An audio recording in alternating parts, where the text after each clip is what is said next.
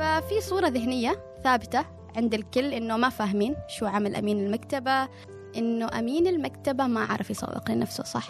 السلطنة جدا متأخرة جدا جدا جدا، أو الطلب يمكن يكون أكثر مما يقدم من المكتبة، لذلك لابد من المكتبة أنها تواكب. آه لأني أنا قرأت عنها قبل إن هما ما يستخدموا الكهرباء، ملابسهم بزيهم التقليدي، يعني المرأة عندهم مغطية جزء من شعرها، ملابسها مغطاة كامل.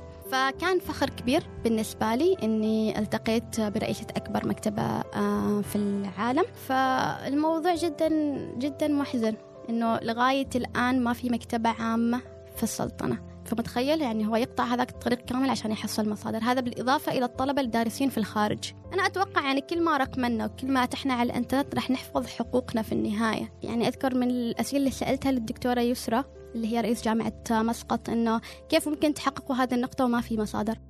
مرحبا وسهلا، أهلا بكم في حلقة جديدة من بودكاست قفير.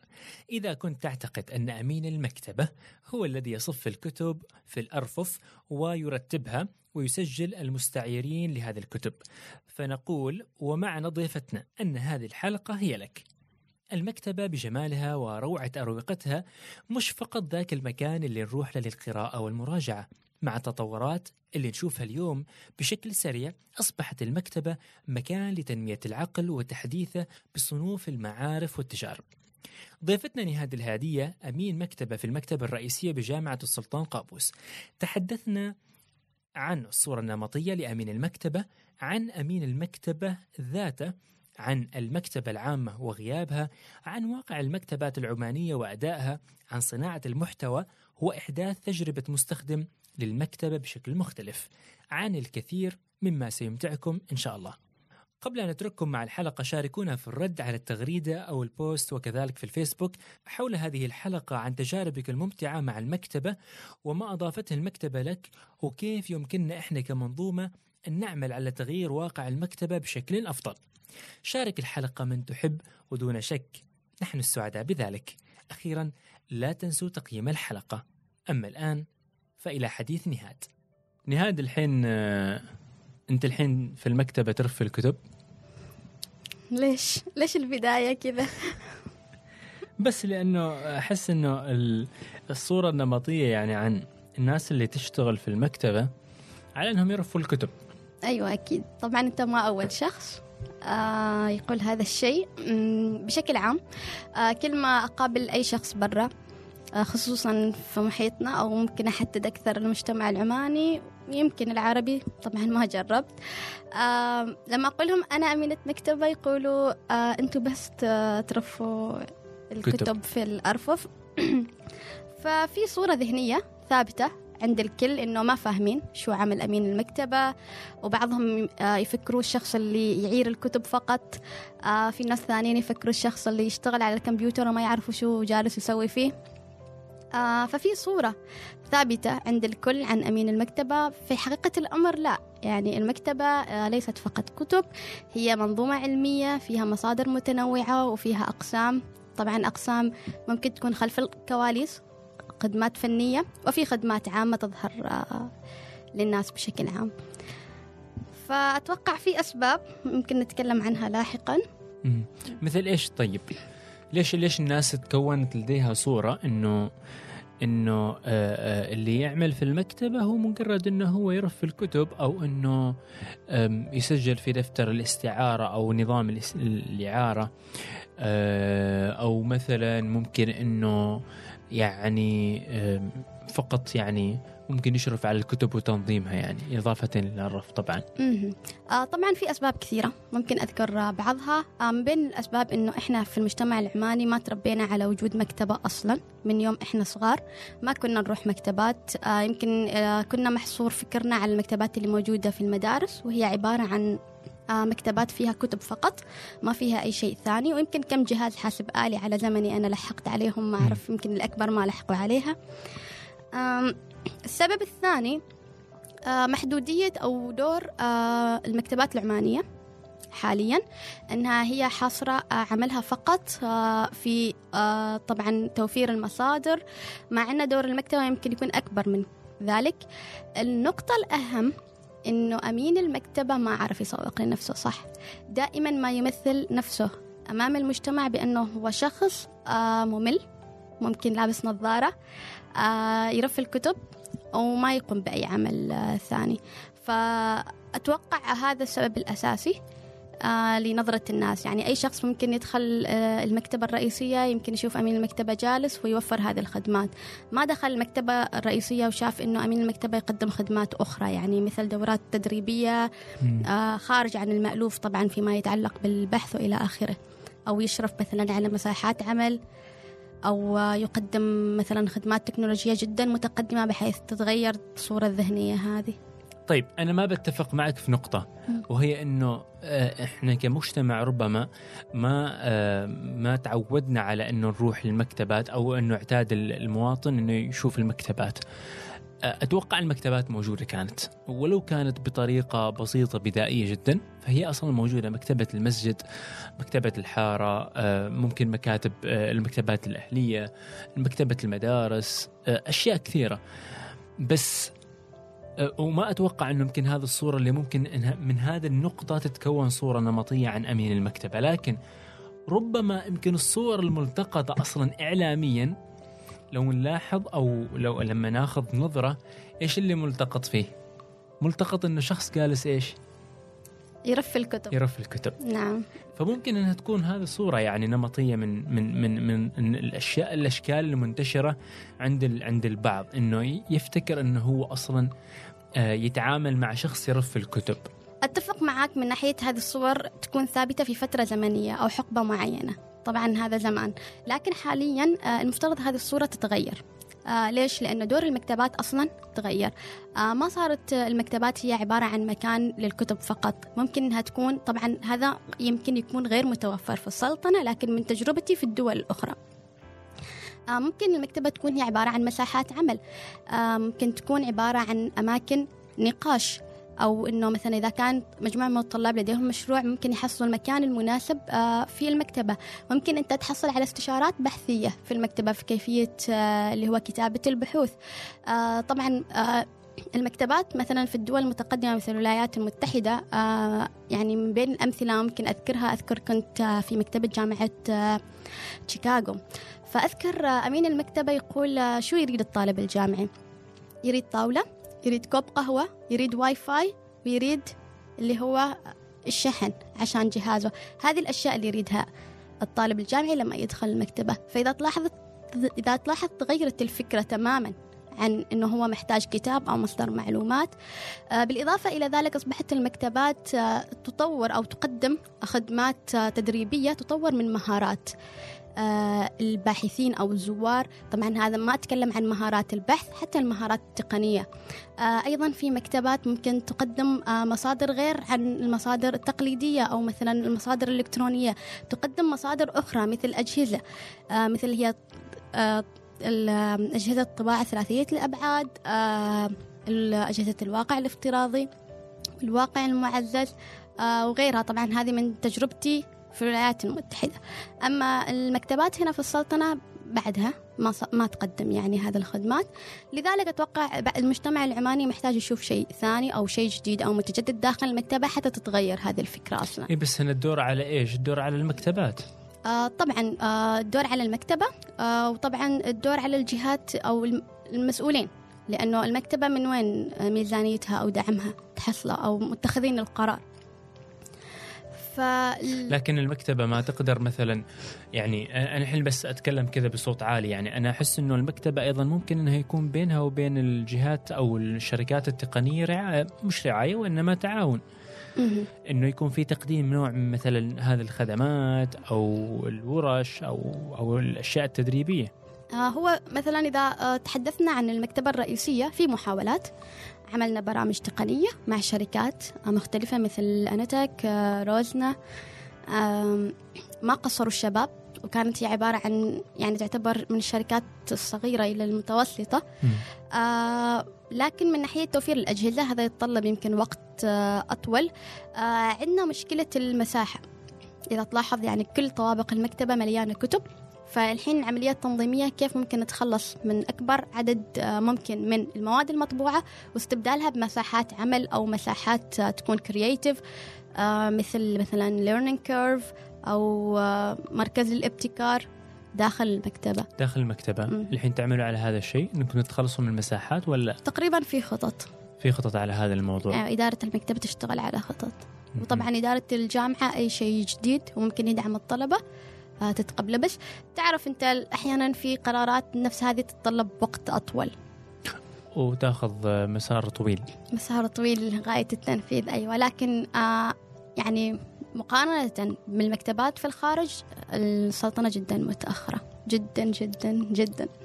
طيب التأخر آه في في في نظرك يعني بحكم عملك وتجربتك في هذا المجال، ما تحسي إنه أيضا من المجحف إنه إحنا نرمي اللوم على جهة واحدة، يعني خلينا نقول على الحكومة؟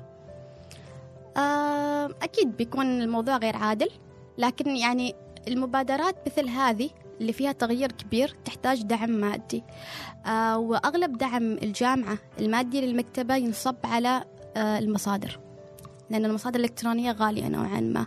فأتوقع هذه الأفكار آه ما كانت أولوية في فترة من الفترات، لكن حاليا مع ظهور الثورة الصناعية والتكنولوجيا الحديثة أتوقع مفترض تكون أولوية، لأنه يعني من عملي يعني ومن ملاحظتي أح... يعني نحس إنه الطلبة يجوا المكتبة ما عشان استخدام المصادر المطبوعة، يجوا المكتبة للمذاكرة، يحتاجوا واي فاي ويحتاجوا مصادر إلكترونية.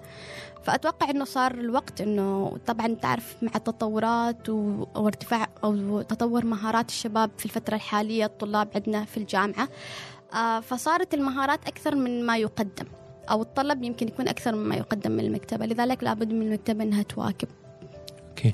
آه صناعة المحتوى، وبأنك يعني طبعا تعملي في في في المجال هذا، فخلينا نتكلم عن عن تجربة صناعة المحتوى. وأنت بدأت يعني تقريبا من أكثر من ست سنوات في في إدارة حسابات الجامعة و عفوا المكتبة، وربما يمكن خرجت عن المألوف عن باقي الجهات في إدارة حساباتها.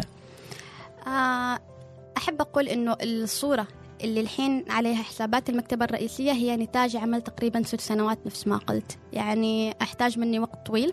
ممكن أبدأ من البدايات، يعني أول ما بديت كانت المكتبة فيها صفحة الفيسبوك، بعدين حسيت إنه من المهم إني أنا أفتح صفحات إضافية، فاشتغلت على نفسي، يعني ما كنت أعرف حتى أصمم. بس آه لما اشتغلت في المكتبة اشتغلت على أنك فقط لإدارة الحسابات؟ لا لا، أنا أمين مكتبة، يعني آه. ما ما في بدأت قبل ألفين واثناشر؟ آه لا، ألفين واثناشر أيوة. بدأت كأمين مكتبة، آه مهامي كان آه في قسم آه خدمات المرجعية، طبعا اللي هو الرد على استفسارات آه المستفيدين. ما كان فيه هذاك الوقت قسم متخصص أو لجنة متخصصة في إدارة حسابات المكتبة الرئيسية. حلو. آه بعدها لما حسينا أنه في آه الحاجة آه لذلك آه طبعا آه عملنا لجنة كان فيها مجموعة يعني من آه الموظفين. آه بدأت من الصفر طبعا، آه ما كان في متوفرة المواد، آه اشتغلت على نفسي، تعلمت التصميم والتصوير، واشتريت يعني المواد يعني اللازمة من نفس كاميرا آه لابتوب عشان أشتغل عليهم. فكانت البداية من هنا. آه بعدها لأني أنا غير متخصصة أصلاً في الموضوع، حضرت الكثير من الورش في كلية الاقتصاد، كان الله يذكره بالخير دكتور زهران سلطي أول ما يعمل ورشة فيرسل لي، فأول مثلاً ما يجي حشر المنذري أنا أول واحدة خلاص مباشرة. أيوة، فحضرت يعني ورش لمتخصصين ممكن نذكر يعني نقول عنهم يعني في السلطنة نفس أستاذ حشر المنذري، بدر الهنائي، سبل بوسعيدي طبعاً وغيرهم. فكثير استفدت، وكنت فضولية جدا أو أسأل يعني عن استشارات. بعدها بدأت يعني تقدر تقول أن حساب المكتبة كان فار تجارب، يعني أول ما بديت كان على ألفين متابع كذا، ما كان كثير عدد المتابعين. بعدها بدأ يزيد، بدأت الأنظار شوية تتسلط عليه بشكل أكثر، حسيت بمسؤولية أكثر. فخلال فترة دراستي للماجستير ركزت على حضور كثير من الورش في مجال التسويق، كان اللي مساعدني ال آي بي Business Center كان في المكتبة البريطانية. فبعد ما رجعت من الماستر بديت موضوع صناعة المحتوى، ركزت على صناعة المحتوى أكثر يعني. وطبعا الكل يعني الحين يقول إنه صناعة المحتوى مع نهاد، أحب أقولهم لأن أنا عندي كنز أصلا في المكتبة، في مواد أو في معلومات موجودة في المواد المطبوعة ما راح تحصلها مرقمنة أو أونلاين، خصوصا في المحتوى العربي اللي كلنا نتفق إنه هو أصلا ضعيف على الإنترنت. أه طيب الحين بما أنه أه يعني أنت أكملتي دراستك في الماستر في في بريطانيا، فهم يعني لما لما عشت التجربة معاهم من حيث صناعة المحتوى كيف ينظروا إلى, إلى, إلى هذا المجال؟ يعني صناعة المحتوى أنا في أشوفه أنه ما مجرد أن أنا أريد أشاركك المعلومة فقط، يعني يعني تحسي أنه في كأنه شيء نابع من داخلهم أنهم هم يريدوا فعلا أنه هذا المنظومة، منظومة الفرد نفسه أو الأفراد في المجتمع تكبر مع بعض، ترقى مع بعض. هم ينظروا للمنظور بهذا أو ينظروا للأمر بهذا الشكل. آه من أي ناحية قصدك؟ من ناحية أنه صناعة المحتوى ليس فقط لمجرد أنه آه فقط أضع محتوى أضع محتوى وانتهى الموضوع، يعني أنا أتكلم عن المعنى السامي أو المعنى الخفي لمشاركتهم المحتوى. لأنه في ناس يقول لك أنا ممكن نصنع، إحنا نشاهد الحين قنوات في اليوتيوب، بودكاست، آم آم حسابات في السوشيال ميديا، يعملوا صناعة للمحتوى، لكن إيش ال إيش الدافع اللي يخليه فعلا إنه يكمل؟ يعني الدافع اللي يخليني هاد إنها تكمل إيش؟ آه شوف أنا غير متخصصة في المجال، فما راح أتكلم مثلا من ناحية نظرية، آه من ناحية عملية أو كتجربتي في حساب المكتبة. آه قبل لا أحط أي بوست في منصات التواصل الاجتماعي دائما أسأل نفسي السؤال إنه كيف ممكن أثبت نفسي وسط هذا كمية المحتوى، يعني لأنه نحن عارفين في تويتر كمية التغريدات اللي تنزل آه يوميا سواء محليا أو على مستوى الوطن العربي أو عالميا. آه فدائما أسأل نفسي هذا السؤال، شو يميز المحتوى اللي عندي وما يكون موجود؟ فدائما يعني حتى لما أنصح الآخرين لازم يكون شيء مميز يعني آه أو يضيف للفرد. فإذا تلاحظ مثلا حساب المكتبة ما أعمل تغطيات أحيانا مثلا آه تم توقيع اتفاقية أو في زيارة، لأنه أسأل نفسي هذا شو راح يضيف للطالب الجامعي أو للقارئ أو لمتابع الحساب. هو في النهاية يريد معلومة، يريد أول ما يقرأ التغريدة آه أو هذه معلومة جديدة بالنسبة لي، ممكن أحتفظ فيها، ممكن إنها مرت علي.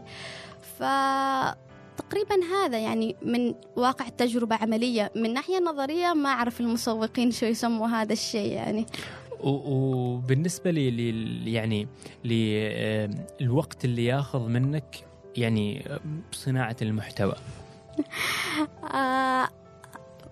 يعني إنه شوف أنا يعني أعترف إنه أنا من النوع اللي في أشياء فيها خطة أو في محتوى في حساب المكتبة في خطة، طبعا مثلا فيما يتعلق بالمناسبات أو إلى آخره.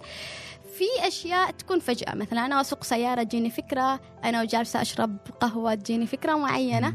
فأغلب المحتوى اللي يشوفوه الناس في حساب المكتبة هو أحيانا فجأة، أو أحيانا لأني أنا مطلعة، لأني يعني أقضي وقت طويل أقرأ مثلا على الإنترنت أو أحب أتصفح مواقع مختلفة، فتمر علي معلومات سواء كانت يعني في الغالب تكون باللغة الإنجليزية وأحب مثلا أترجمها باللغة العربية، تكون ما متوفرة أوريدي يعني باللغة العربية، فما يأخذ مني وقت كثير. يعني أنا أشوفها أنها عملية ممتعة بالنسبة لي، فأي وقت ممكن أني أصنع محتوى.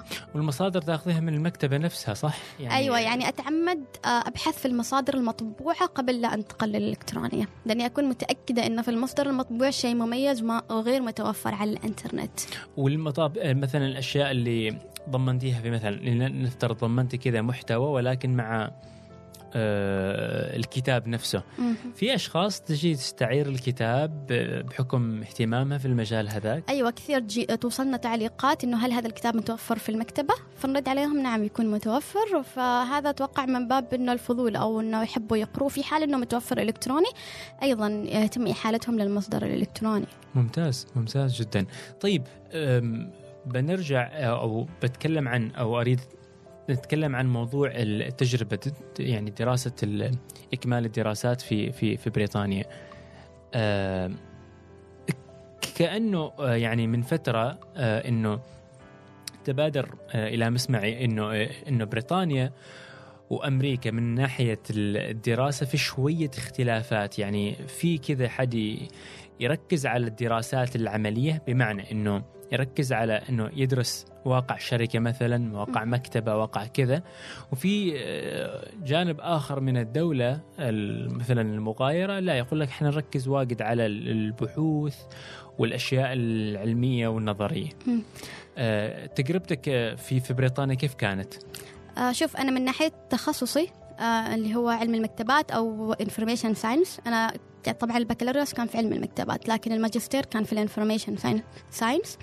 ففي الولايات المتحدة أقوى من الانفورميشن ساينس، أيوة، تخصصي في الولايات المتحدة أقوى من بريطانيا. من بريطانيا، لكن شاءت الأقدار إني أدرس في بريطانيا. طبعا حصلت على منحة من الاتحاد الأوروبي. طبعا ما كنت أريد أكمل أصلا هذا التخصص، ليش؟ أبدا، يعني كنت شايلتنا من من وخي تماما، وجاهدت يعني كثير، إنه كنت حاطة في بالي تسويق أو إدارة ثقافية. كنت معجبة بهذين التخصصين في منح التعليم العالي، وحصلت على قبول. مثلا تسويق حصلته في جامعة ليفربول، وإدارة ثقافية حصلته من جامعة ملبورن، يعني تعد أقوى جامعة في أستراليا. لكن للأسف إدارة الجامعة ما سمحت لي أني أنا أقدم، كوني أنا فنية غير أكاديمية. وفجأة ظهرت منحة الاتحاد الأوروبي، وكانت في لندن، فعلى طول إنه وافقت، لأني أصلا كنت أريد أكمل ماجستير، ورجعوني للتخصص مرة ثانية، مع إنه كانت هذه المنحة يعني مركزة لقسم الهندسة مش للإنفورميشن ساينس، بس سبحان الله تخصصي أو قسمي تحت قسم الهندسة كان في هذه الجامعة. في البداية يعني إنه تحس إنه كنت تريد شيء وصار شيء ثاني، بس بعدين اكتشفت إنه بالعكس، يعني كنت جدا محظوظة إني درست في لندن. ويعني كتخصص استفدت منه أكثر منه لو مثلا رحتي إلى أمريكا؟ آه لا طبعا لأنه آه السنة الماضية نفس هذا الوقت كنت في أمريكا لمدة شهر، وزرت أغلب المكتبات الأكاديمية، يعني ومن بينها يعني كنت فترة طويلة في جامعة إلينوي. جامعة إلينوي تعتبر أقوى جامعة في تخصصي، ترتيبها الأول، وتحتوي على ثاني أكبر مكتبة أكاديمية بحثية بعد مكتبة هارفارد. ف يعني كنت محظوظة لأني كنت في لندن، فحصلت فرص. صح إنه التعليم في أمريكا أقوى، لكن آه لندن فتحت لي فرص أكثر. يعني مثلا آه سجلت آه في ورش كثيرة، آه من بين الورش حصلت فرصة إني أحضر دورة تدريبية في جامعة أكسفورد، كانت ما تبعد كثير عن لندن. آه حصلت على عضويات في جامع آه في جمعيات مهنية، يعني مثلا جمعية مهنيين المكتبات البريطانيين، آه في جمعية متخصصة في إدارة المعرفة. آه هذا من غير أنه توجد يعني في لندن ثاني أكبر مكتبة في العالم اللي هي المكتبة البريطانية. أيوة، ف يعني يعني كانت تجربة جدا ممتازة. لكن كلنا نعرف يعني اللي هو الدراسة في بريطانيا تكون نظرية آه نوعا ما، مرتكزة يعني على البحوث أكثر.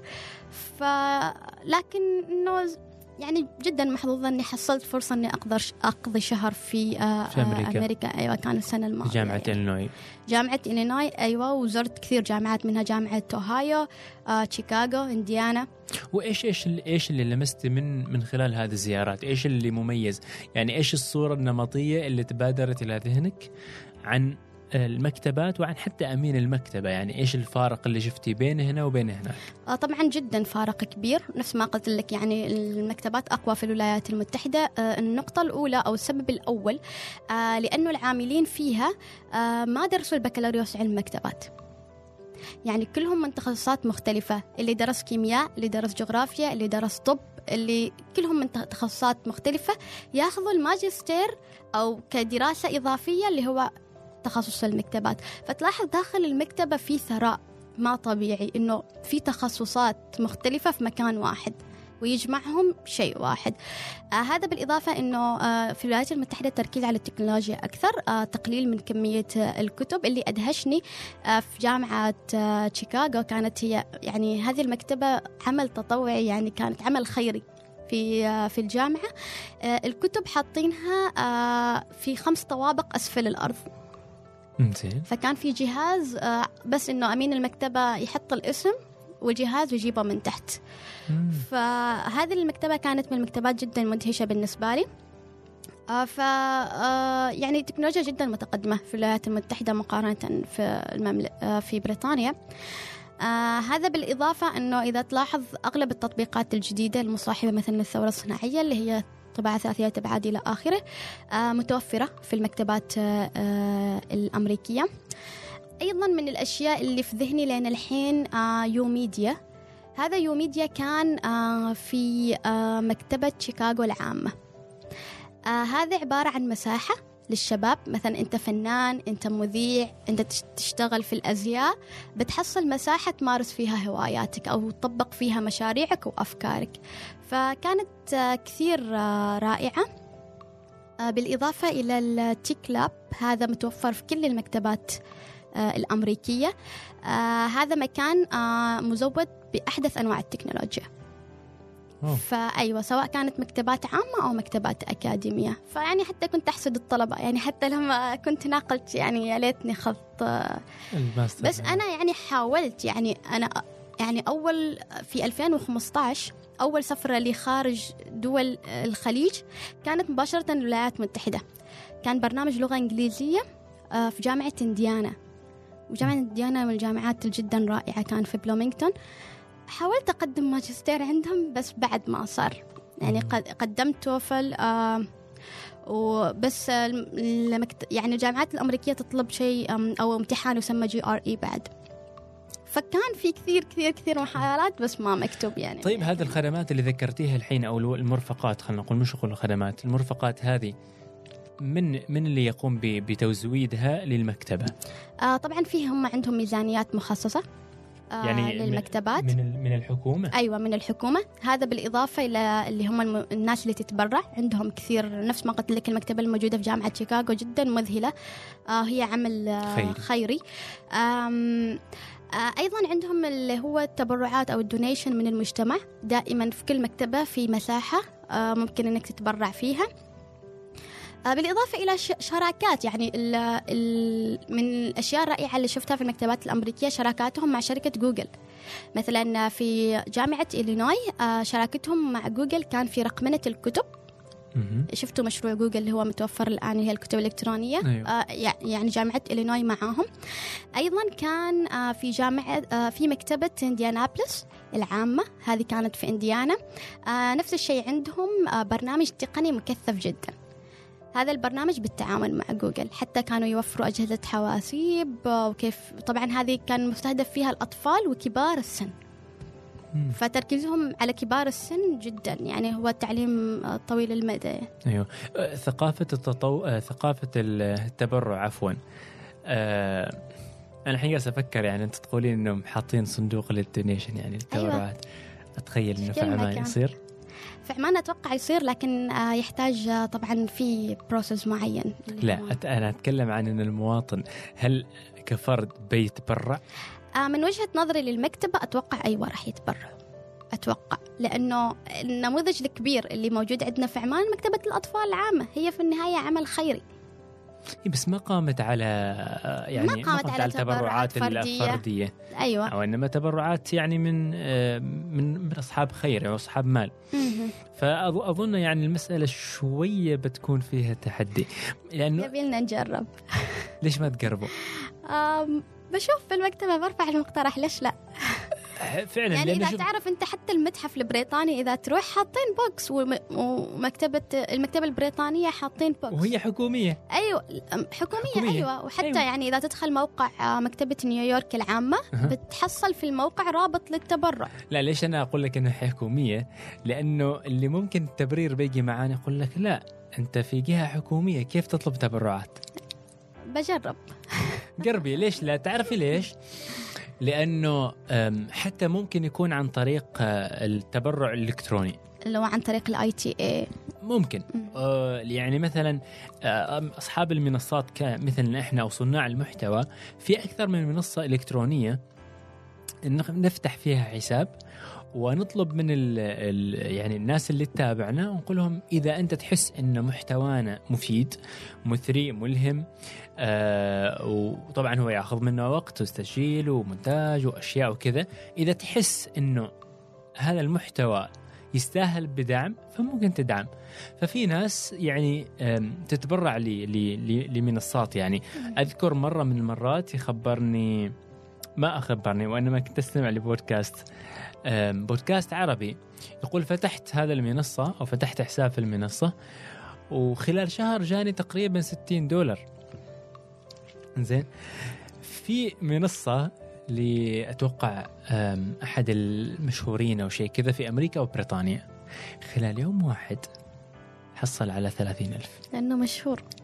ما إلي دخل ما أتوقع، يمكن لأنه يعني تجربته ثقافة الفرد في في الدونيشن واهتمامه بالمحتوى والمعرفة أكثر عندهم. ربما ربما طبعا احنا ما احنا ما ما نريد انا ما اريد اوضح ما نريد نعمم نعمم ونقول انه تجربتهم واو مثالية، لا لا، ترى هم حتى يعني في عندهم عيوب عيوب بس الفكرة انه احنا ايضا محتاجين انه نخرج كذا بأفكار خارج. أتوقع نفس ما قلت لك، يعني هم تربوا وهم صغار على هذه الثقافة، ثقافة وجود مكتبة، شكل مكتبة إن هي ما بس مكان للقراءة. يعني أنا شفت نماذج كثيرة، يعني كنت أشوف أبهات ماسكين أطفالهم، الأم طبعا ما موجودة، الأب هو اللي يقرأ لطفله يعني. فكثير يعني عندهم اهتمام. يعني من بين المواقف اللي أتذكرها كنا في متحف إبراهام، فكان اللي ياخذنا التور، يعني هذاك الموقف جدا قريب من قلبي صراحة. اللي ياخذنا التور إنه لما عرف إنه إحنا أمناء مكتبة كثير تحمس يعني، أو فرح فينا وقال أنتوا تنشروا المعرفة. يعني في الولايات المتحدة في تقدير كبير، طبعا هو أمه أمينة مكتبة عشان كذا فهو فاهم الموضوع. أيوة، لكن بشكل بشكل عام لما أكون خصوصا في الولايات المتحدة في تقدير ما طبيعي لأمين المكتبة. ممتاز، يعني تقديرهم للعلم والمعرفة شيء كبير جدا، وحتى للمكتبات مم. يعني آه وتجربة آه زيارة مكتبة الأمش الأمش أيوة زرتها. آه الأمش هذه في بريطانيا أو أمريكا؟ لا لا، كانت آه في منطقة آرثر في إلينوي في الولايات المتحدة. المتحدة أيوة، يعني قريب من الجامعة اللي زرتيها. أيوة، فأخذونا. طبعا أنا كنت جدا جدا متحمسة. طبعا هم طائفة الأمش معروفين، طائفة مسيحية يقال عنها أنها كثير يعني متمسكة، لأني أنا قرأت عنها قبل أنه هم ما يستخدموا الكهرباء أبدا إلى الآن إلى الآن وما يستخدموا السيارات اللي هي بالوقود، والتصوير عندهم حرام، يعني في عقيدتهم محرم. آه فأنا لما قرأت كثير كنت متحمسة أني أروح، يعني أريد أشوف. آه فكنا نقرأ عنهم فزرتهم. آه طبعا اللي في آرثر آه هذه المنطقة ما كثير كثير كانوا متمسكين، يعني يعني حتى إذا تدخل في النت آه في كثير جولات آه تعريفية يستقبلوا أيوة يستقبلوا الناس. آه فأول ما رحنا رحنا اللي هو آه المكتبة، فكثير اندهشت. يعني قالوا عنهم إنه ما يستخدموا الكهرباء وإلى آخره. المكتبة كانت فيها كهرباء، فيها أجهزة، فتشوف إنه مكتبة وأفراد من الأمش ملابسهم بزيهم التقليدي، يعني المرأة عندهم مغطية جزء من شعرها، ملابسها مغطاة كامل، والرجال يعني نفس الفلاحين كذا لابسين داخل المكتبة. أيوة. فكان جدا رائع. المكتبة عندهم نشيطة، آه يعني آه الإقبال جيد. هم يقولوا يحاولوا يعني ينشروا ثقافة القراءة، لأنه التعليم عندهم آه الأطفال ما يأخذوهم المدرسة. أيوة، إنه يشتغلوا في الحقول. آه يعني أولوية إنهم آه يدرسوا أو يتعلموا؟ لا لا، يشتغلوا في الحقول، ويعني أغلب المنتجات اللي هي تكون لوكال يعني عندهم هناك. فكان في كم شخص يعني متعلم ويقرأ موجودين في المكتبة. بعدها خاضونا البيت، وأذكر كانت بنت صغيرة هي اللي تشرح لنا، وكنت جدا متحمسة أريد أنقل الفكرة لصاحباتي في السوشيال ميديا، بس ما قدرت لأنه آه تصوير. تصوير أيوة، نحن لازم نراعي آه خصوصيتهم. فحتى كانوا يستخدموا آه الآلة الكوي آه بالفحم، كانوا الأطفال برا في الحقول جالسين يشتغلوا. آه فعرفتنا على المكان كامل، وبعدها حظينا بوجبة غدا حلوة من عندهم من طائفة الأمش هم. أيوة يعني عملوا أيوة كان ضيافة يعني، فحبيت اللي هي كانت تفاصيل آداب المائدة عندهم. في البداية كانوا يقولوا دعاء قبل لا يبدو الأكل. طريقة الأكل إنه الوجبة تمر من شخص لشخص، فتأخذ حصتك منها وتمررها للثاني، يعني كأنه صحن واحد وتقتسم أيوة. منه يعني أيوة، فكل مرة صحن يمر عليك آه. أيوة، فأكلهم كان لذيذ أوه. لأنه طازج يعني طبعا أيوة. يزرعوا من الحقول أيوة. مباشرة أيوة. يعني فجدا كان، وجلسنا نتكلم معاهم يعني هم منفتحين نوعا ما المجموعة اللي كنا معاهم. بعدها رحنا لمتاجرهم، تخيل يعني كانوا يبيعوا الأشياء نفسها اللي موجودة في المتاجر العادية، لكن طريقة التغليف خاصة فيهم. إيش المميز فيها؟ يعني مثلا ما يستخدموا الكرتون، يستخدموا الأكياس أه. أيوة الورقية ف... أو البلاستيك؟ البلاستيك بس مثلا آه ما في كراتين كذا، كان في أكياس وفي شعار مالهم. أيوة أيوة، والمضحك يعني جدا إنهم يتنقلوا بعربة إلى الآن إلى الآن حصان وعربة يعني، فكان جدا مضحك الموقف إنه تشوف ماركت أو محل بقالة وقدامك كذا عربات صافة. عندك صور التقطت لها؟ التقطت أيوة بالسرقة، مع أنه ما المفترض يعني إني أصور، بس يعني ما كثير توضح المكان لأنه ما قدرت أخذ راحتي، لأنه لازم نراعي خصوصيتهم في النهاية. أيوة أيوة أيوة جميل. وكان هذا عام كم؟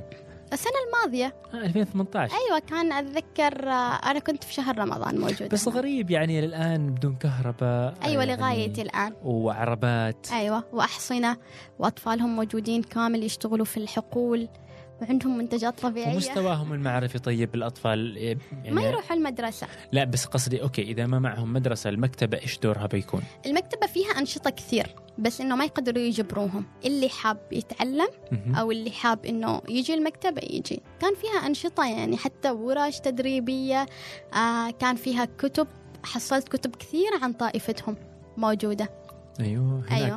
في المكتبة أيوة، وفيها نفس ما قلت أجهزة حاسب آلي. ممتاز أيوة. ممتاز. صغيرة بس جميلة، كانت حلوة، تجربة جميلة مم. تجربة جميلة. ما ما رحت مكتبة الكونغرس أو ما صارت فرصة؟ آه مكتبة الكونغرس آه طبعا أول هي تعتبر أكبر مكتبة آه في العالم. مكتبة الكونغرس ما كنت مخططة أصلا إني أروح لها. آه أول مرة آه شفت آه رئيستها في مانشستر لما كنت في طالبة كل ما كنت طالبة مزين. أيوة اسمها آه كارلا. آه كان في مؤتمر، فكان فخر كبير بالنسبة لي أني التقيت برئيسة أكبر مكتبة آه في العالم.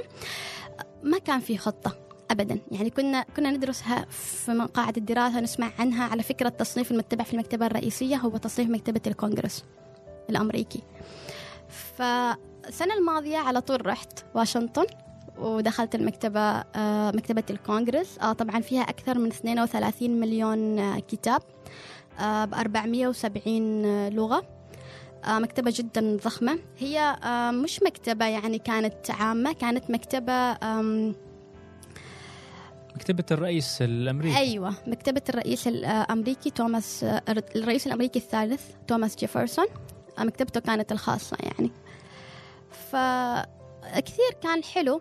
آه طبعا للأسف ما قدرت أدخل لقاعة المطالعة، يحتاج عضوية. أنا كنت رايحة يعني كزيارة شخصية أه. من نفسي أيوة، ما كانت منظمة من مكان، آه عشان كذا ما قدرت آه إنه أدخل.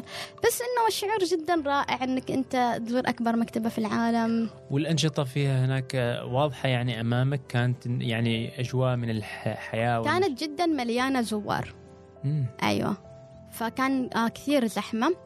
عشان تشوف اللي هو قاعة المطالعة يحتاج من فوق يعني من خلف الزجاج عشان تشوف قاعة المطالعة. أيوة لما تكون عضو في المكتبة ممكن أنك تدخل داخل المطالعة. أيوة ممكن أنك تدخل داخل القاعة.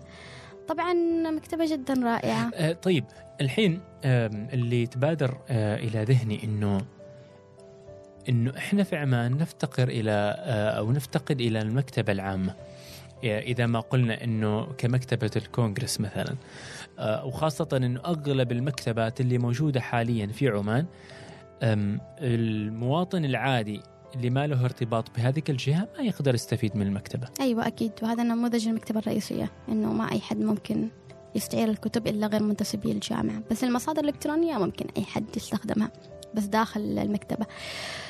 والله المكتبة العامة يعني هذا الموضوع جدا يحزنني.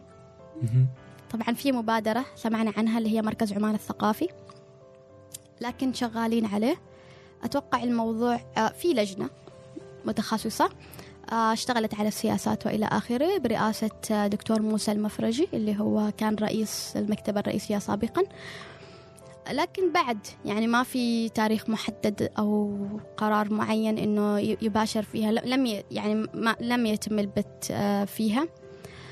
فالموضوع جدا جدا محزن إنه لغاية الآن ما في مكتبة عامة في السلطنة. يعني إحنا في المكتبة الرئيسية يجونا ناس من مسندم ومن صلالة، فمتخيل يعني هو يقطع هذاك الطريق كامل عشان يحصل مصادر. هذا بالإضافة إلى الطلبة الدارسين في الخارج خارج السلطنة. أيوة، يعني يجيني يقول لي أصلا أنا ما أدرس هنا، أدرس في بريطانيا لكن أريد مصادر. يعني أنت متخيل كمية الإقبال أو الناس وما يستطيع. طبعا هو ما يستطيع يستعير. الاستعارة لا، يعني الاستعارة فقط لمنتسبي الجامعة، بس ممكن أن يستخدم الكتاب هنا. أيوة داخليا ممكن ينسخ منه. المصادر الإلكترونية آه عندنا آه واي فاي خاص للزوار يحصلوا على العضوية، لكن في النهاية الاستخدام داخل مبنى المكتبة فقط، محصور يعني بالمكان. ما ما فكرتوا أنكم تعملوا مشروع أنكم تحولوا إلى رقمي؟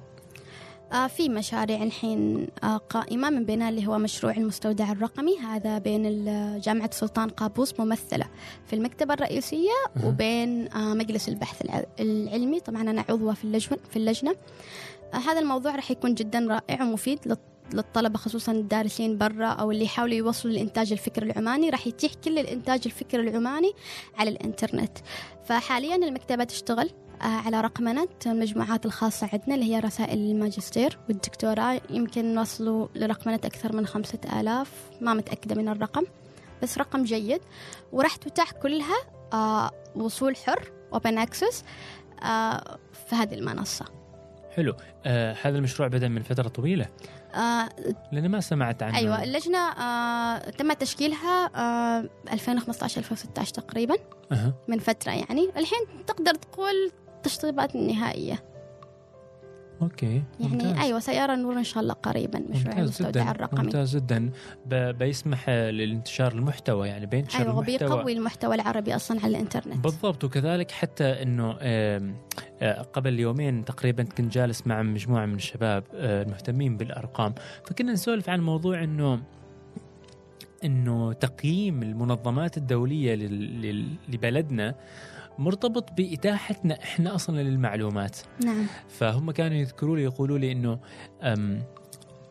التقينا مع مجموعة من يعني العاملين في هذه المنظمات الدولية، وكنا نعطيهم معلومات موثقة رسمياً داخلياً معنا، بعكس ما هم لديهم. فالأرقام اللي معاهم ضعيفة جداً، اللي معانا قوية جداً. فقالوا لنا إحنا ما نعرف عن هذه المعلومات، وهذه المعلومات هي ما متاحة، بالتالي تقاريرنا تصدر على هذا الأساس اللي هي المعلومات المتوفرة عنا. فهذه فهذه فهذا المشروع راح يعني يسمح ويتيح للعالم إنه يعرف النتاج الفكري العماني. أكيد أكيد طبعا. وهذا أيضا راح يحفظ الإنتاج الفكري، يعني يحفظ النتاج الفكري العماني، بحيث إنه لما يكون أوردي موجود على الإنترنت هو ملك للمؤلف، يعني اللي اللي سواه. يعني أنت راح تفتح الدراسة باسم المؤلف اللي تعب عليها، بعكس إنه ما يكون منشور وما يكون ما يكون موجود في الأرفف، ممكن أي حد ياخذ منه معلومات بدون الإشارة مثلا للمؤلف، وما حد راح يعرف لأنه ما متوفر على الإنترنت. ونحن نعرف مثلا التطبيقات اللي تكشف الغش وإلى آخره هي موجودة، يعني تحتاج نسخ رقمية أكثر. صح. أيوة من المواد عشان تقدر إنه تقدر تبحث وتأخذ كذا. نعم. يعني النسخة من من المحتوى نفسه. أيوة. فأتوقع أنه مشروع جدا ممتاز. ممتاز والله. أيوة. ننتظره على حر من الجمر، لأنه هذا بيفيد جدا في نشر المحتوى و... وبيساعد يعني ك... كقيمة إضافية للدولة. أكيد. ما تشعري أنه إحنا شوية مقصرين في نشر آه... ما لدينا من محتوى؟ ما قصدك البحث مثلا العلمي أو كل حاجة؟ قيسي يعني على البحوث، على المعرفة، على الكتب، مخطوطات، يعني يعني كأنه يعني خجولين، عندنا خجل واجد إنه إحنا ما نطلع عن ما لدينا من كتب، وإحنا نعرف ويمكن أكثر مني دراية إنه عمان مخزونها الفكري والتراثي هائل جدا. آه هو يمكن في يعني أشياء أو قيود إدارية أو فنية يمكن إحنا ما نعرفها، يعني من بين الأشياء يعني هذا كمثال بس طبعا آه مثلا إحنا في المكتبة ما نقدر نرقمن أي شيء ونحطه على الإنترنت. ليش؟ لأنه نتعرض لموضوع حقوق المؤلف، ما كل مؤلف عنده الرغبة أنه هو ينشر على الإنترنت، فتلاحظ أنه البروسس طويل طبعا اللي هي رسائل الماجستير والدكتوراه عن طريق الدراسات العليا بتكون أسهل إذا الطالب مثلا وقع أني أنا موافق أنه ينشر على الإنترنت. فمثلا الكتب مثلا القديمة من الصعب رقمنتها وإتاحتها إذا كان المؤلف غير راضي أو غير موافق، فهذا يحتاج أن نرجع للمؤلف ناخذ الموافقة بعدين. بس إذا كان الكتاب مر عليه خمسين سنة ما أتوقع يكون ملك للحق العام تقريبا. والله ما عندي كثير معلومات في هذا من هذا الجانب. أتوقع تابع للملكية أيوه. الفكرية أيوه. يعني والملكية الفكرية يعني وزارة التراث حاليا أتوقع تشتغل على مشاريع رقمات، مثلا هو قصدك خاص بالمخطوطات وإلى آخره. أنا أتوقع يعني كل ما رقمنا وكل ما تحنا على الإنترنت رح نحفظ حقوقنا في النهاية، لأنه العالم رح يعرف أنه هذا إنتاج عماني، فهذا رح يبعد عنا مثلا في حال تمت سرقة أو نسب أو تزوير مثلا أو تزوير.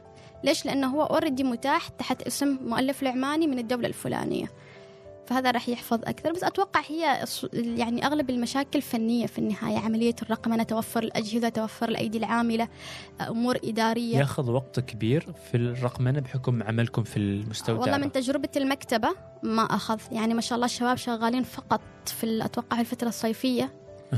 يعني في آخر اجتماع كان لنا في اللجنة يعني أشادوا جدا، يعني الشباب اشتغلوا بفترة قصيرة تقريبا قبل لا ينتهي الصيف إن شاء الله بيخلص المشروع أصلا. والشباب هذه يعني مختصين بال موظفين عندنا في المكتبة مم. من موظفين المكتبة.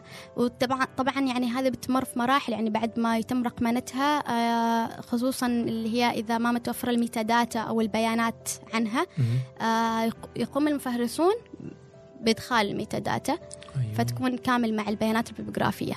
يا أخي لو لو يعني ما أعرف، بس أنا قلت في بالي الحين إنه كان جميل لو مثلا في الفترة الصيفية إشراك الطلبة ولو يعني بمقابل مادي بسيط جدا أو حتى تطوعا آه هذا راح يسهم في إنهم يعني ما يحركوا فقط وتيرة العمل، ولكن كذلك يسهم في إنهم يسوقوا يكتسبوا. عن المشروع ويكتسبوا مهارات أكثر، يكتسبوا مهارات جدا مه. يعني مشاركة المعرفة لها دور، يعني خاصة الوضع الحالي احنا نعيش في في مهم. يعني في اقتصاد متسارع جدا كاقتصاد المعرفة، كل مهم. يوم المعرفة تزداد صح. ويعني احنا حتى يعني يمكن يمكن انت تتساءلي انا اتساءل المستمع يعني يتساءل انه احنا باكر اليوم ما نعرف اصلا المعلومة اللي جات لنا، احنا المعلومات كم الهائل من المعلومات اليوم يوميا تصير معانا صحيح. حتى يعني راسنا اتوقع انه داخليا يتكلم يقول لحظة أنا هو يعني في فترة من الفترات كان يسمى علميا الانفجار المعلوماتي أيوة صح، كان المصطلح فعلا كان انفجار المعلوماتي في بداية أتوقع الألفين في الحدود، يعني أتذكر مر علي فنفس ما قلت المعلومات صارت تتجدد على طول، كل يوم تنزل معلومة خصوصا اللي هي في البيئات المفتوحة والبيئات الرقمية الموجودة على الإنترنت. أي حد ممكن يصنع محتوى، أي حد ممكن يحط محتوى، فالمعلومات يعني صايرة تنتج بشكل كبير جدا، يعني يتطلب منا إحنا مهارات لفلترة هذه المعلومة أصلا. فهذا من الأشياء يعني الناس اللي ما تعرفها مثلا عن أخصائي المعلومات أو أمين المكتبة، أو من المهارات اللي يمتلكها أمين المكتبة, المكتبة اللي هو التعامل مع المعلومة نفسها، تقييم المعلومة، استرجاع. أول شيء طبعا راح يكون الاسترجاع، بعدها تقييمها، بعدين ممكن إعادة استخدامها مرة أخرى. فهذه مهارات يمكن ما الكل ممكن إنه هو يمتلكها. يعني إيش كده بأتكلم، خلينا نتكلم عن موضوع الاقتصاد المعرفة وال... وقوة الدولة به. طبعا اقتصاد المعرفة موضوع جدا عام، إذا تكلمنا هنا في السلطنة كثير من المؤسسات تدخل فيه، من بينها آي تي إيه مجلس البحث العلمي، والحين في مؤسسات جالسة تطبق برامج تدريبية. طبعا اقتصاد المعرفة قائم على المعرفة. من بين المبادرات اللي عجبتني جدا هنا في السلطنة، حضرت جلسة مجلس اللي تابعة البي جي او. كانت هذه الجلسة عن إدارة المعرفة، دور إدارة المعرفة في اقتصاد المعرفة. فبي جي او هي من الرائدين في هذا المجال داخليا، عندها برنامج كامل لإدارة المعرفة داخل المنظمة. فتكلموا عن دورها في دعم اقتصاد المعرفة، ناقشوا كثير من المواضيع. لكن أنا أشوف السلطنة تنقصنا أحيانا المصادر. يعني في مصادر طبعا موجودة على الإنترنت، لكن ما كل المصادر مجانية، لازم باشتراك. في مصادر يحتاج أنك أنت تدفع لها، فما كل المؤسسات عندها. يعني إذا تريد تنمي اقتصاد المعرفة يحتاج تنمي مهارات الأفراد. طبعا مهارات الأفراد تختلف، معها مهارات تكنولوجية، مهارات بحثية، آه، مهارات مختلفة أو صناعية أو إلى آخره. آه، ففي حال عدم وجود المصادر ما راح يتحقق هذا الشيء. يعني أذكر من الأسئلة اللي سألتها للدكتورة يسرى اللي هي رئيس جامعة مسقط، إنه كيف ممكن تحققوا هذه النقطة وما في مصادر؟ قالت إحنا في جامعة مسقط عندنا أكسس أصلاً لجامعة بريطانية، فالموضوع محلول. لكن في المؤسسات مثلاً، يعني إذا كان هي مؤسسة حكومية فحبت إنها تتخذ قرار في موضوع معين، هي بحاجة لبحث قبل أن تتخذ القرار، قبل أن اتخاذ أي قرار. فكيف يمكن توصل للمصادر؟ يعني طبعا احنا عندنا شراكات مثلا في المكتبة الرئيسية مع مؤسسات مثل وزارة التربية وإلى آخره، لكن المؤسسات الأخرى في حال عدم وجود مصادر، وهذه المصادر ما رخيصة، يعني طبعا هي مبالغ يعني مرتفعة. فأتوقع أتمنى أنه يعيدوا النظر مثلا في هذا المجال. في مبادرات مثلا من مجلس البحث العلمي اللي هي مكتبة مصادر، تحاول إنها تجمع المصادر في مكان واحد، ويكون مثل الكونسورتيوم أو الاتحاد يدخل فيه عدد من المؤسسات، سواء كان التعليم العالي أو مؤسسات، ما أعرف إذا تطرقوا للمؤسسات الحكومية أو لا. حاليا يمكن أكبر مجموعة أو أكبر كولكشن موجود مصادر رقمية في المكتبة الرئيسية في الجامعة في الجامعة لكن للأسف في مؤسسات أو جامعات أخرى عندها اشتراكات فردية، فمثلا الناشر يصير دفع من مكانين، من المكتبة الرئيسية وتكرار، يعني متكرر. ففي كثير مكتبات، سواء كانت مكتبات في جامعات طبعا أخرى في السلطنة عندها أيضا اشتراكات، أو مثلا مكتبة حسن الشموخ.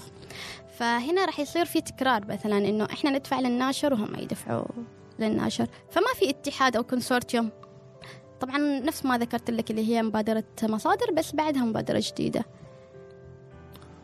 فتلاحظ أن المكتبة عندها اشتراكات، مجلس البحث العلمي عنده اشتراكات، بس ما ما تشعر إنه كأنه البحث العلمي يأخذ دور غير عن دوره في إنه يجمع هذا؟ ما أتوقع، لأن البحث العلمي يدعم البحث العلمي في السلطنة بشكل عام، يعني بشكل عمومي يعني بشكل عمومي. أما إحنا في المكتبة الرئيسية إحنا مكتبة أكاديمية أصلاً، أه. غير مكتبة عامة، فما ممكن نوفر المصادر غير لمنتسبي الجامعة. وأتوقع أنه لو توفرت المكتبة العامة راح تحل العديد من الإشكالات، أكيد أكيد. خاصة فيما يتعلق اللي هي الاشتراكات، يعني كان ممكن تشترك فيها المكتبة العامة وتندرج تحتها كل المؤسسات في السلطنة. صحيح صحيح أيوة. وبالتالي راح يستفيد منها كل مواطن أيا كان أيا كان يعني وظيفته أو مجاله المهني يعني. م-م. طيب مساهماتك العلمية من حيث يعني الأوراق أو البحوث اللي قدمتيها، خلنا ناخذ نظرة عليها، لأنه في بالي تساؤل وهو يتعلق ب يعني ممكن ناخذها من ملمح يعني الأخبار المزيفة، وكيف إنه في السوشيال ميديا نقدر نميز بين هذه الأخبار ونتعامل معها إحنا كأشخاص نشتغل في في السوشيال ميديا. آه طبعا آه موضوع النشر العلمي آه بديت فيه في عام ألفين وثلاثة عشر، يعني بعد ما توظفت بسنة. ممتاز. طبعا هذا كان بسبب بيئة العمل الأكاديمية اللي أنا موجودة فيها، وبسبب زملائي اللي شجعوني. أول مشاركة لي كانت في مؤتمر جمعيات المتخصصة، جمعية المكتبات المتخصصة فرع الخليج. كان أول تجربة لي أني أقدم ورقة في مؤتمر. كانت هنا في عمان؟ لا، كانت في أبو ظبي. فقدمت أول ورقة، كانت برفقة أحد زملائي. بعدها عملنا ورقة ثانية قدمناها في قطر. الورقة الأولى كانت عن إيش عذرا؟ كانت عن تحليل صفحات الفيسبوك للمكتبات الأكاديمية، يعني من واقع عملي. حلو. بعدها كان عن الملكية الفكرية في عصر الإنترنت، كانت في قطر أيضا، كان في مؤتمر. الاتحاد الدولي. كنت فرد أو تشارك مو تشارك معه؟ كان مع زميلي أيوة، يعني في أبو ظبي أنا قدمتها، في قطر هو قدمها. حلو. آه بعدها بدنا شوية يرتفع المستوى. آه طبعا آه شكر كله للدكتور علي العوفي، هو كان مرشدي الأكاديمي أيام البكالوريوس. آه. آه هو أكثر شخص ممكن يلهمني في مجال البحث العلمي فيما يخص تخصصي. آه شاركت معاه في مشروع الاستكتاب من اللجنة الوطنية للشباب، كنا إحنا فريق من أربعة أشخاص وكان هو القائد طبعا. آه بعدها ترجمنا هذه الدراسة جزء طبعا منها. آه فكانت آه أول تجربة لي للنشر في آه مجلة علمية محكمة عالمية. وإيش كان المحتوى أو إيش كان عنوانها؟ آه كان عن الوعي المعلوماتي آه لدى طلبة آه لدى طلبة الجامعيين في البيئات المفتوحة اللي هي السوشيال ميديا والإنترنت. وإيش كانت الوصول كنتيجة أو كخلاصة يعني فيها؟ آه طبعاً الوعي المعلوماتي هو موضوع جداً عام، هي عبارة عن مهارات آه ممكن يمتلكها آه الفرد آه قبل استخدام المعلومة أو تفيده طبعاً أثناء استخدام المعلومة، من ناحية طبعاً الخصوصية، آه من ناحية تقييم المعلومة وإلى آخره. طبعاً النتائج كانت آه جيدة، كان في وعي جداً. آه وكانت العينة العشوائية؟ كانت العينة من طلبة جامعة سلطان قابوس. يعني كعين عشوائية ماخذين ولا كانت آه يعني لا لا في ع... في عينة كان أتوقع أكثر من ألف طالب. مم. أيوة عملنا استبيان وعملنا مقابلات. آه فكان نتائج آه آه زينة. آه كان من بين توصيات الدراسة أنه يكون في هناك مقرر للوعي المعلوماتي، لأنه هذه المهارات نحن نحتاجها، لأنه إحنا نستقي المعلومات من مصادر آه الحين مفتوحة، ففيها ال... يعني تحتمل تحتمل الشين والزين وكذلك أيوة. الخطأ والصح. أيوة، فلازم يكون للطالب مثلا مهارات تكون أكثر نقدية أثناء استخدام المعلومة، نقدية، وممكن حتى نربطها بنقطتنا اللي هي الأخبار المزيفة كيف يتعامل معها. أيوة، الأخبار المزيفة على الإنترنت تحتاج ما يسمى بالميديا ليترسي اللي هو يعني الوعي المعلوماتي لكن يكون الرقمي. أيوة جدا مهم طبعا، ما فقط لطلبة الجامعات يعني حتى للمستخدم العام، يعني كيف هو ممكن أنه يحلل المعلومة قبل استخدامها. مثلا آه اليوم كمية الفيديوز اللي نشوفهم والصور وهي أحيانا تكون مفبركة، ففي تطبيقات معينة يعني ممكن أنك أنت تساعدك يعني في كيفية آه معرفة إذا كانت هذه الصورة حقيقية أو غير آه حقيقية.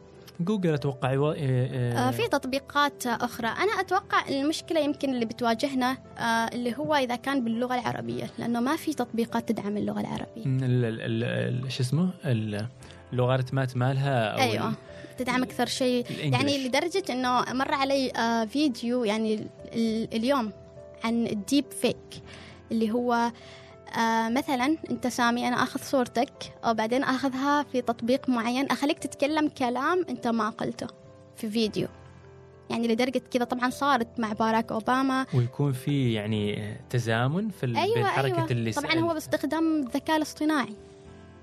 واو أيوة، فصارت كثير آه مع آه ترامب، مع آه باراك أوباما، آه كثير يعني، من حتى مع مارك آه اللي هو مؤسس آه شركة فيسبوك، آه يعني قولوهم كلام هم ما قالوه إلى هذه الدرجة. آه.